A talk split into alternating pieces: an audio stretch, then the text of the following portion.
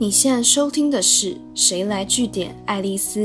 我是爱丽丝。今天来帮大家检测一下你们的时间管理到底做得正不正确。因为一般人在看行事历或安排工作的时候，常常想的是现在我要完成哪些事，哪些客户的提案很赶要优先完成，只想着这段时间该做什么事。但多数人会忽略的。就是你不该用时间来安排工作，而是该从你当下的状态来调整自己现在该做什么事情。你就想想看，你才刚开完一场耗尽精神和体力的冗长会议，一回到座位上，你就因为想着后天就要跟客户见面了，逼自己要马上进到专心状态，赶工给客户的提案，你可能会觉得注意力很难集中。那在这种情况下，工作效率当然不会好到哪里去。这其实就是时间管理的方式出了问题，因为你定出了时间，排出了工作内容，却没有把工作情境考虑进去。但像这样一直无法好好专心，想专心的时候又精神不佳，后果是什么呢？根据心流基因体计划的研究主持人 Steven Kotler 的研究指出。每位商务人士一天平均只有五趴的时间可以进入心流状态，所以假如一天工时是八小时，等于只有不到三十分钟的时间可以处在这种全神贯注到忘我的程度。更何况，假如你根本没有完整的时段可以静下心来好好做事，那你可能一天连拥有这短短不到三十分钟进入心流的机会都没有。所以。如何做对时间管理，营造出可以认真的环境，对于提升工作效率和生产力就变得很重要。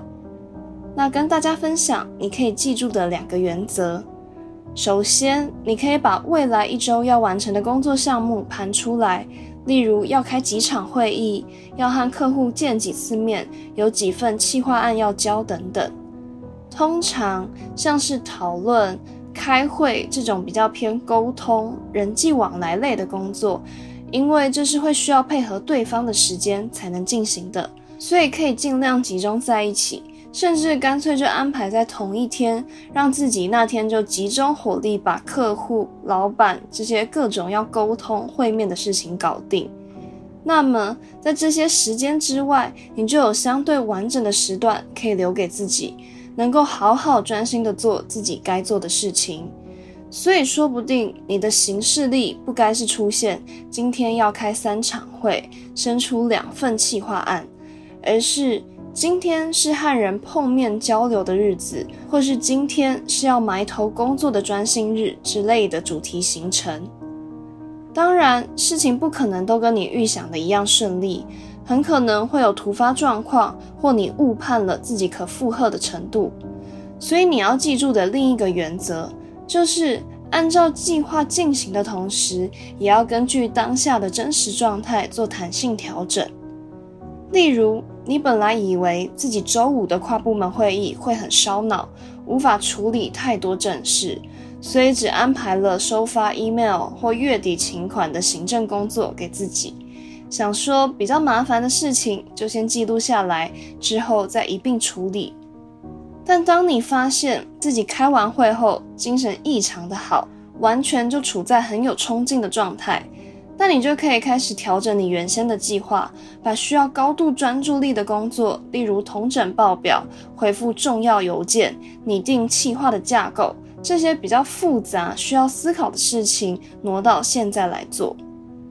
相反的，如果是本来要让自己专心工作的时段，结果发现自己精神涣散、太累无法专心，那就不要死撑活撑的逼自己要继续做那些很耗脑的事情。你大可以就把这些重要的工作往后延，把刚刚提到的，例如请款、收发信件这些相对单纯的行政事务提前处理。